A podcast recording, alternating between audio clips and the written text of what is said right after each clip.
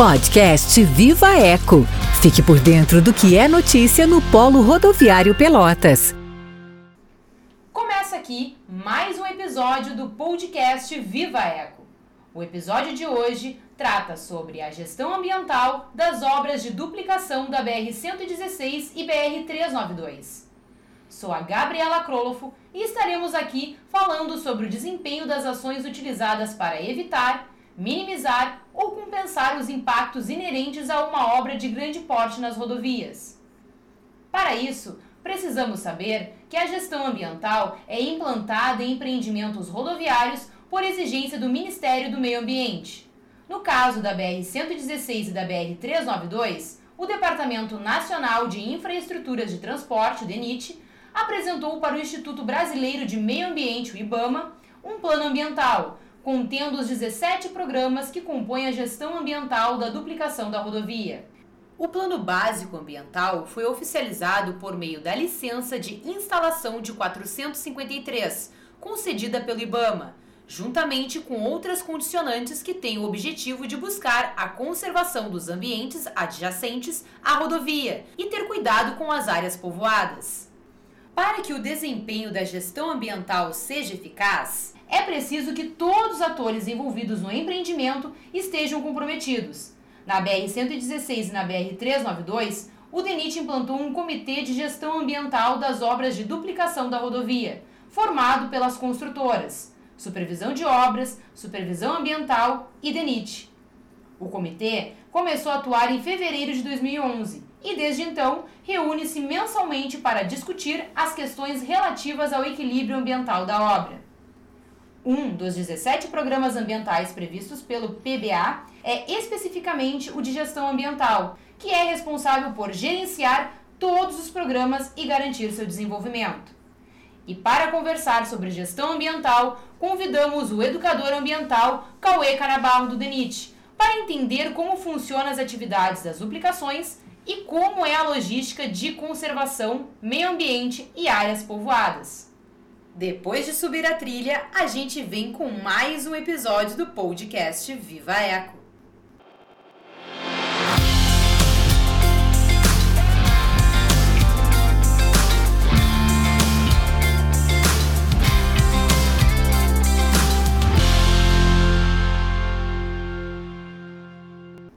Cauê, seja bem-vindo ao nosso podcast. Olá, Gabriela, os ouvintes aqui da, da Ecosul. É uma satisfação muito grande, né? A gente já tem uma parceria de algum tempo aí com, com a concessionária e, e então para mim é uma satisfação para nós da gestão ambiental, então da, das obras ali de duplicação da BR 116 da 392 é uma satisfação muito grande. Espero contribuir com a nossa conversa. Com certeza.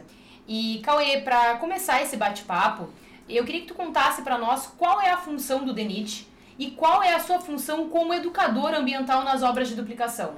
Perfeito, Gabriela. Eu acho que é importante a gente situar um pouco para os ouvintes, né? Porque até para quem não, para quem está se familiarizando como é que funciona né, o papel de uma gestão ambiental no contexto de uma obra de grande porte, como é o caso aqui da, da nossa duplicação, às vezes você fica um pouco confuso. Então, como é que funciona? O DENIT ele é o, é o órgão empreendedor né? Então, no âmbito do governo federal, do Ministério dos Transportes, eles definem né, que vão executar uma grande obra e a partir daí se cumpre uma série, um conjunto de etapas. No nosso caso, no caso da gestão ambiental, a gente faz parte, então, como tu apresentaste no início, das exigências que hoje o Ministério do Meio Ambiente coloca em relação a empreendimentos que causam impactos ambientais. O Brasil ele tem uma política nacional de meio ambiente que é a Lei 6938, que ali se define que empreendimentos como rodovias, eles têm que ser licenciados e que essa licença no âmbito federal, ela fica a cargo do IBAMA.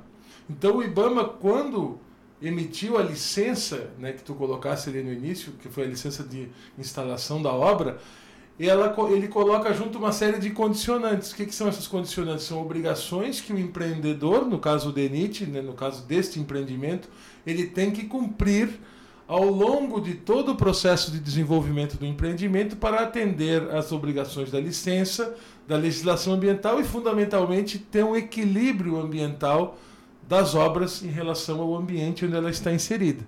Então, para executar essas condicionantes que o DENIT tem é, obrigação, né, o dever legal de executar, ele tem que contratar, né, no nosso caso, ele contrata via, via né, licitação um serviço de gestão ambiental. Que no caso, então, eu né, é, e, um conjunto de outros colegas, a gente trabalha para uma empresa de consultoria né, que é a STS, Serviços Técnicos de Engenharia, que presta esse serviço para o DENIT atendendo a todas as condicionantes estabelecidas pela licença. Que aí a gente vai falar um pouco sobre isso ao longo da é. conversa. Né? Então, mas só para o ouvinte se, se, se, situar como é que funciona. Né? A gente tem no âmbito do empreendimento, por exemplo, a construtora, que é, que é responsável por executar o serviço. Né? A gente tem a supervisão de obras, que supervisiona o serviço da construtora em relação ao atendimento do projeto e a questão de obra mesmo.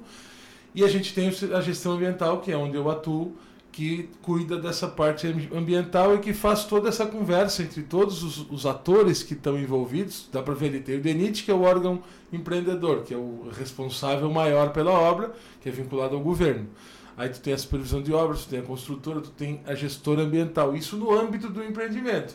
Fora tem o IBAMA, né? No nosso caso aqui tem a Ecosul, que é a concessionária da rodovia que opera a pista existente. Então a gestão ambiental ela trabalha né, também dialogando com todos esses sujeitos, especificamente em relação à questão das obras. No meu caso, né, eu, eu, eu fui contratado, eu sou, eu sou educador ambiental de formação, tenho mestrado em educação ambiental, né, e eu fui contratado então para trabalhar nos programas de educação ambiental e de comunicação social que no contexto da gestão ambiental, ou seja, das medidas mitigadoras e compensatórias, ele tem como objetivo então fazer uma interface, né, fazer uma interlocução permanente entre o empreendimento e todos esses sujeitos que se articulam em torno do empreendimento e os grupos sociais das comunidades que estão no entorno. No nosso caso aqui, prática, a gente tem, divide isso em diretamente impactado e indiretamente, mas falando indiretamente, toda a população de Pelotas e de Rio Grande, que é onde geograficamente o empreendimento uhum. se situa. E os grupos sociais mais diretamente então impactados são as comunidades que vivem no entorno da rodovia, né? Aí tu pega os bairros, né, aglomerações que vivem, os lindeiros. Então, nosso, nossos programa, o programa de educação ambiental e o programa de comunicação social, dadas as especificidades de ambos, né, trabalham tentando minimizar os impactos que o empreendimento causa sobre esses grupos, sobre essas populações. E isso só se dá né, através de uma, de uma interlocução, de uma interface, de um diálogo permanente. Então, basicamente, né, o meu trabalho nesse contexto da gestão ambiental é articular esses programas que têm esse foco no, no, no, nos impactos sociais da obra. Ou seja, todas as engrenagens têm que funcionar perfeitamente. Dentro do possível. Dentro do possível. A gente faz um esforço grande. Cauê, e quais são os maiores desafios relacionados à nossa fauna, flora nas rodovias? Entendi. Já puxando isso aí. Vamos lá. Então, é, como eu te falei, assim, eu não trabalho direto. A gente tem como é que como é que se estrutura então a, a equipe de gestão ambiental, tá? A gente tem uma equipe que é voltada mais para a parte social, socioambiental, né, que aí é comunicação, educação. A gente tem uma equipe que faz um acompanhamento social em casos específicos a gente tem uma equipe que trabalha dos impactos para os impactos ao meio biótico, né? porque, porque os impactos eles se subdividem de acordo com as normativas do licenciamento entre três grandes grupos, vamos colocar assim, que se compõem né, as esferas do ambiente. É a parte socio social, o socioambiental, o socioeconômico, né, que, dá, que, que é os grupos uhum. sociais, na verdade. A parte física do ambiente, que aí a gente está falando da questão do solo, a questão da, dos, dos, dos, dos, corpos hídricos, né, a questão da atmosfera e a parte do meio biótico, que a gente está falando, né, dialogando com a tua pergunta, da questão da fauna e a questão da flora. Uhum. Né? Então, existem programas, a gente tem um programa específico de monitoramento de fauna, né, que funcionou. Uh, eu, eu, eu eu não lembro por, durante quanto período, qual foi o período do funcionamento mais efetivo, mas é, ele fez um levantamento minucioso, né, um monitoramento de todas as espécies de fauna dos grupos mamíferos, répteis, é, aves e anfíbios que vivem no entorno da rodovia e também teve um trabalho específico com espécies de peixes, que depois eu posso passar aqui os nossos endereços e que aí ali, ali estão tá também especificado como é que foi feito esse trabalho. Então, eu não vou ter, entrar aqui em pormenores técnicos, porque isso teria que trazer, então, alguém da nossa equipe. A gente tem uma equipe de fauna, hoje ela está reduzida, porque pela, pelo tempo de monitoramento, né, alguns, a, algumas questões o IBAMA né, considerou que já eram suficientes, então, mas foram muitos anos de monitoramento, são muitos dados que a gente tem né, sobre as espécies, monitorando os animais que vivem tanto mais próximo como mais distante né, da rodovia. Aí a gente está falando até uma distância de 5 a 10 quilômetros da, da, da, do eixo da rodovia, até, e, e, ao mesmo tempo monitorando espécies que vivem bem próximas, até para ter um, um comparativo. Né? Então a gente tem muitos dados, foram feitos muitos, muitos levantamentos de fauna para conhecer, principalmente, bem essas espécies que vivem no entorno e, logicamente, com a intenção de mitigar os impactos que a rodovia gera nesses, né, nesses indivíduos e nesses grupos. Né, a gente também teve durante muito tempo um programa, um programa de monitoramento de atropelamento de fauna, né, que isso permanece né, com certeza, para além da licença de instalação, também na licença de operação, Sim. que é um impacto que a gente visualiza muito nos animais atropelados, tem um impacto visual, inclusive, para além do impacto em si, que é né, a, a, perda da vida e, né, de, dos animais, mas a gente fez um monitoramento para identificar, inclusive, os pontos mais críticos né, e poder propor medidas mitigadoras. Né? Aqui na, na BR-392, por exemplo, entre Pelotas e Rio Grande, quem trafega por ali, se prestar atenção, vai ver que na, em alguns trechos da rodovia tem passagens subterrâneas.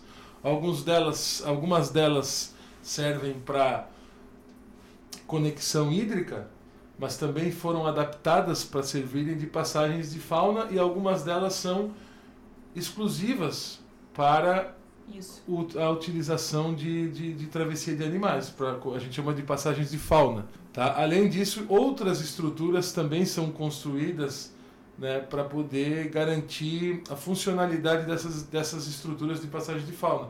Telas isoladoras, telas direcionadoras, enfim, uma série de medidas, tá? Eu não vou entrar aqui em detalhes, até porque não é da minha área mesmo, uhum. mas, mas te falo de maneira geral. Se tu tiveres interesse, eu posso te, te, recomendar um colega meu que, que trabalha, que é aí sim especialista na parte uhum. de mitigação aos impactos de fauna. Inclusive ele é ontem que ele fez uma, uma um, apresentou uma oficina para o pessoal de gestão ambiental da, da UFEPEL. Então existe uma série de medidas para tentar minimizar os impactos sobre esses, sobre esses animais. As principais que a gente tem hoje na BR-392 são as passagens de fauna e as telas é, isoladoras e direcionadoras dos animais para essas passagens.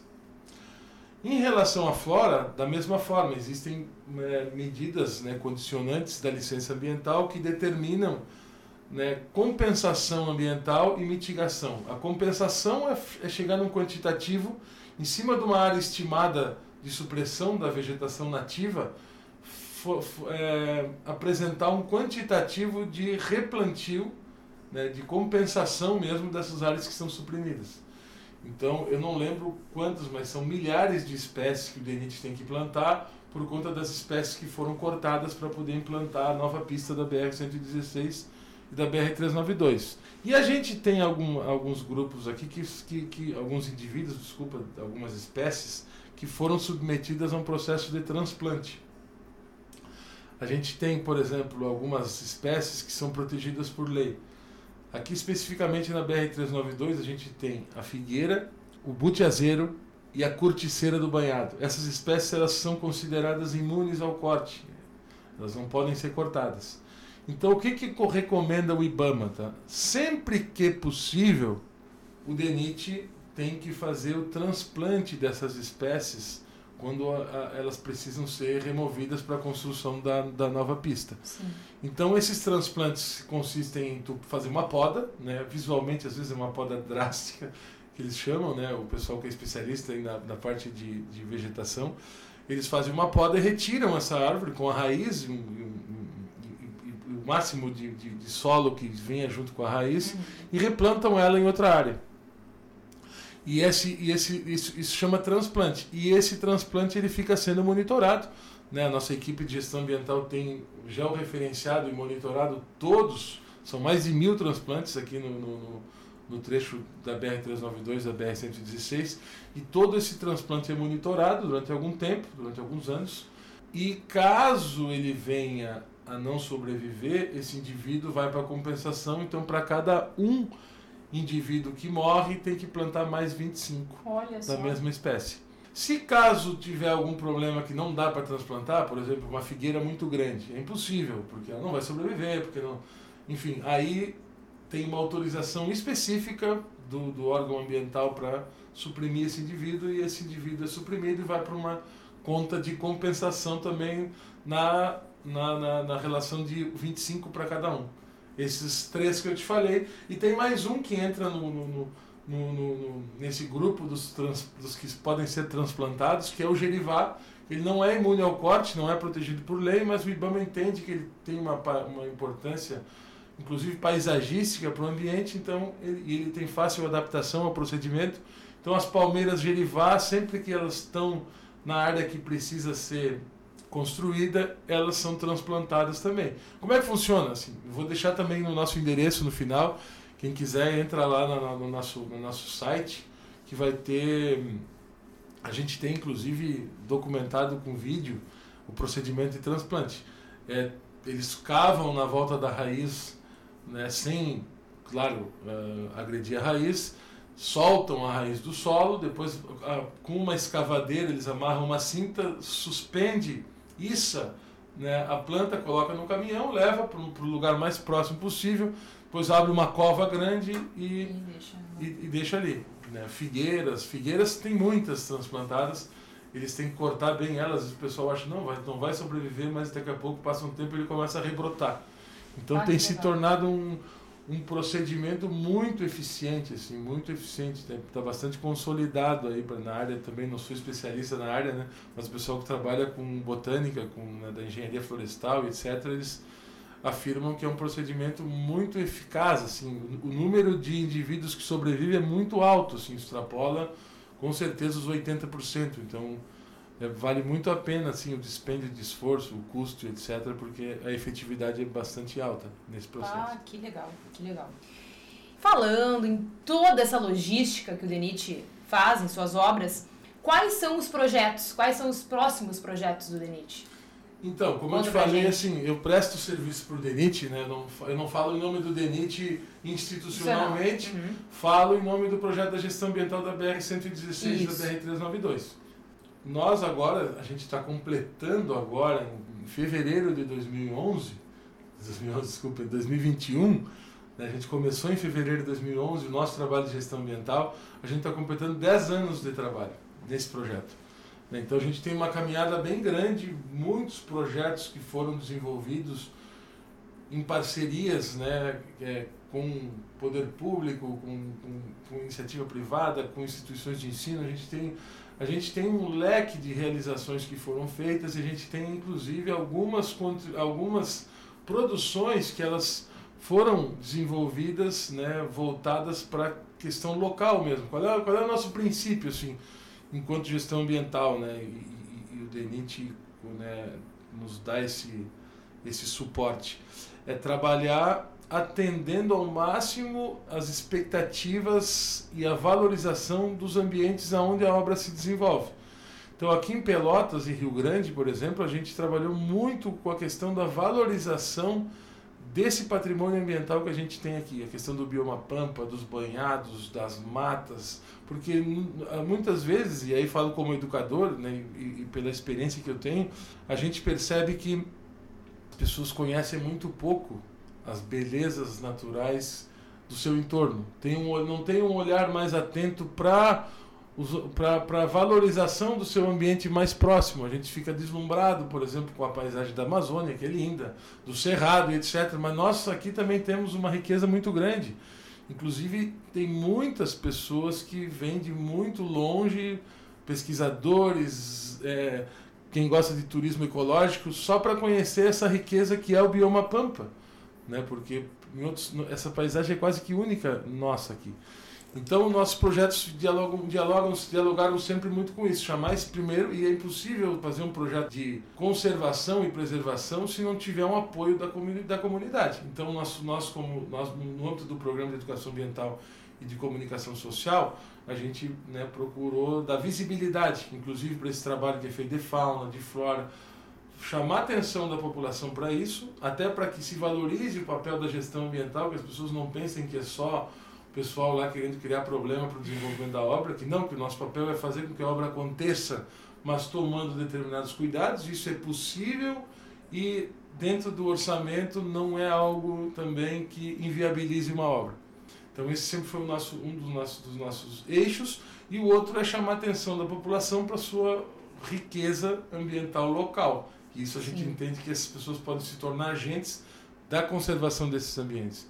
Então, né, respondendo a tua pergunta, a gente tá, agora está tá projetando né, os nossos próximos projetos, já numa perspectiva, né, o contorno de Pelotas já se encaminha para uma conclusão, é de resgatar muito dessas, de, disso que foi feito, né, construir uma, uma algo que fique perene, que fique como um legado, né, dentro das limitações que nós temos, pessoais e estruturais, e sem que fique um legado, né? A gente presta um serviço público, o DENIT é um órgão público, a legislação ambiental brasileira é uma política pública, então que a gente consiga deixar alguma coisa mais permanente, porque inevitavelmente a obra vai se concluir, que bom, a nossa equipe vai se desmobilizar, nós não estaremos mais atuando podemos continuar individualmente, a empresa para a qual trabalho pode desenvolver outros trabalhos na região, mas enquanto gestão ambiental da BR-116-392, o nosso trabalho...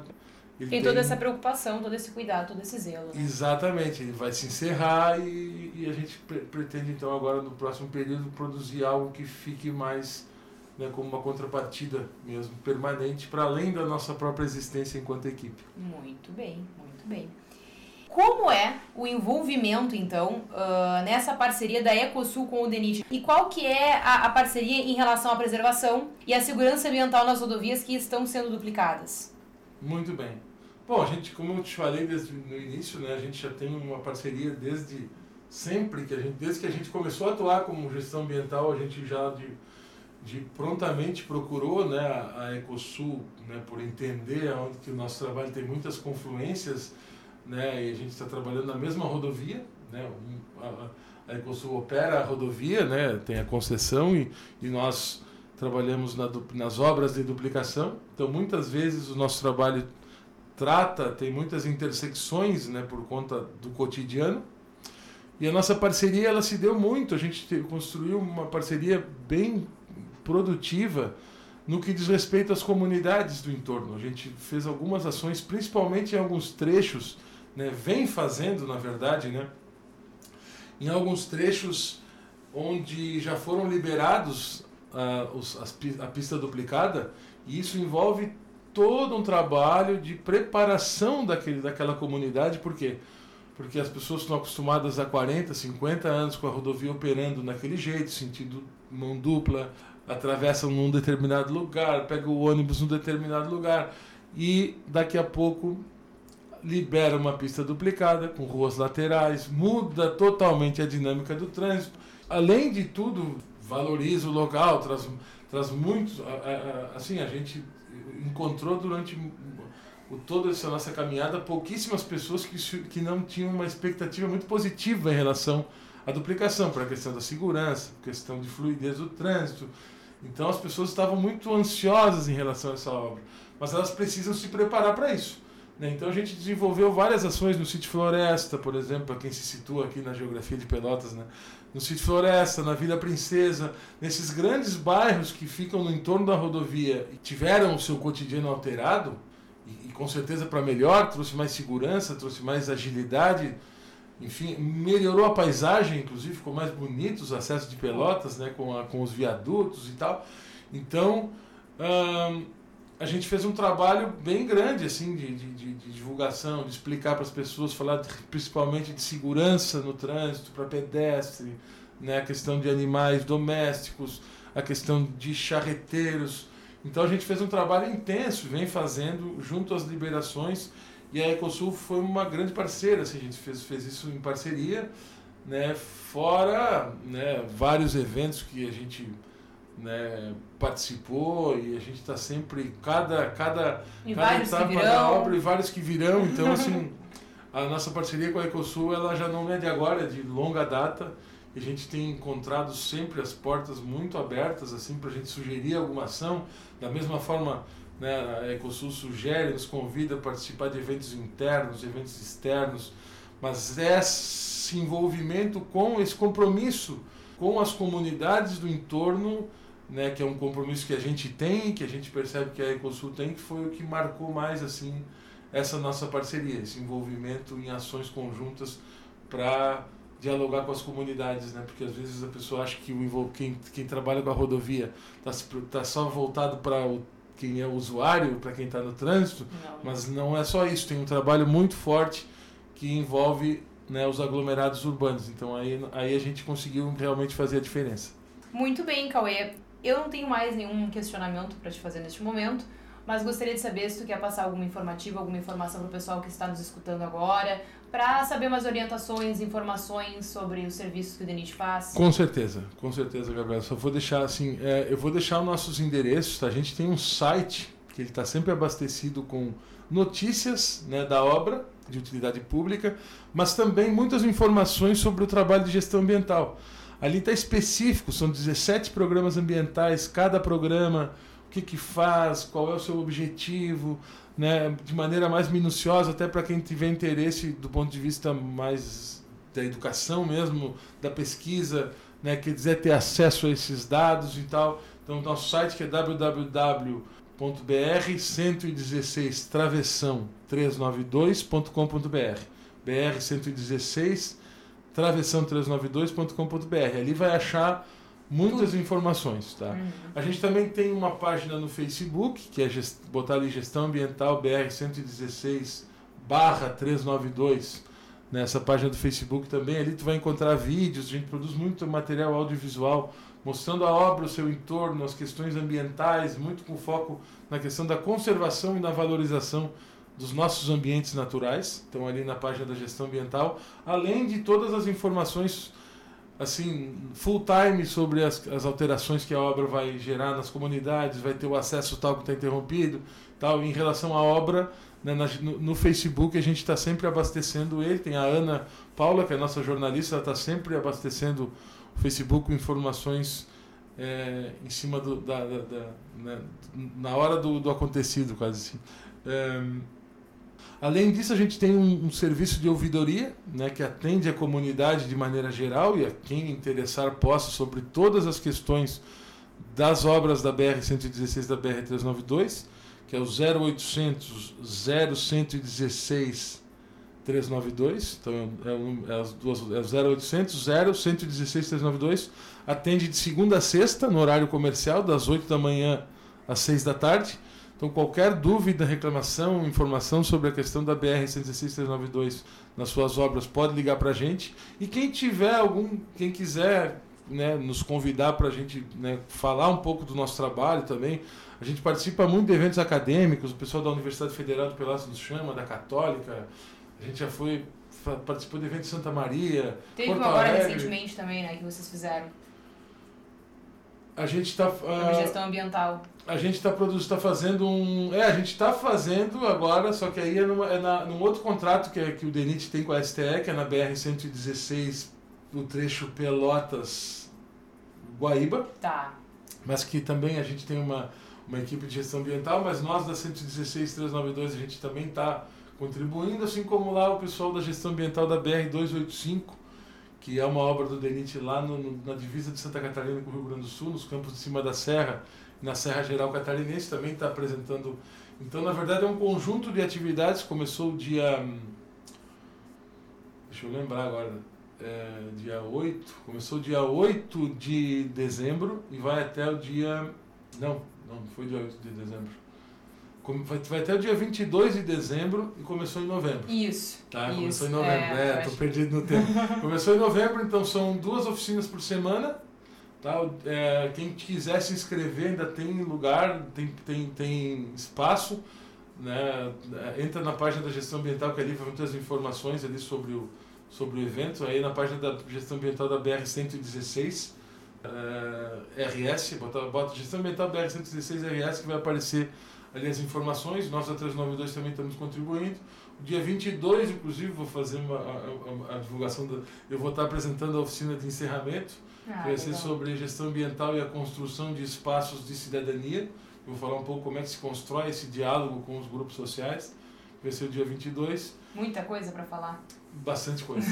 então, então, gente, quem quiser nos, nos provocar e nos convidar para fazer eventos que a gente possa discutir com de maneira mais técnica e detalhada, a gente está aberto. Se quiser nos convidar para algum evento, né? agora com a pandemia a gente está com uma série de limitações, mas, enfim, esses contatos também servem para nos procurar aí para a gente poder construir alguma parceria. Então, a gente estamos abertos, né? enquanto durarem as obras, nós estaremos atuando.